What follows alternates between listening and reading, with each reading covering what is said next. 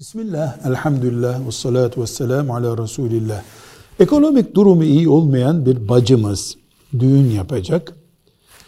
Kıyafet olarak arkadaşının veya akrabasının kıyafetini düğün günü giymek üzere almış olsa, emanet kıyafet giyse caiz midir?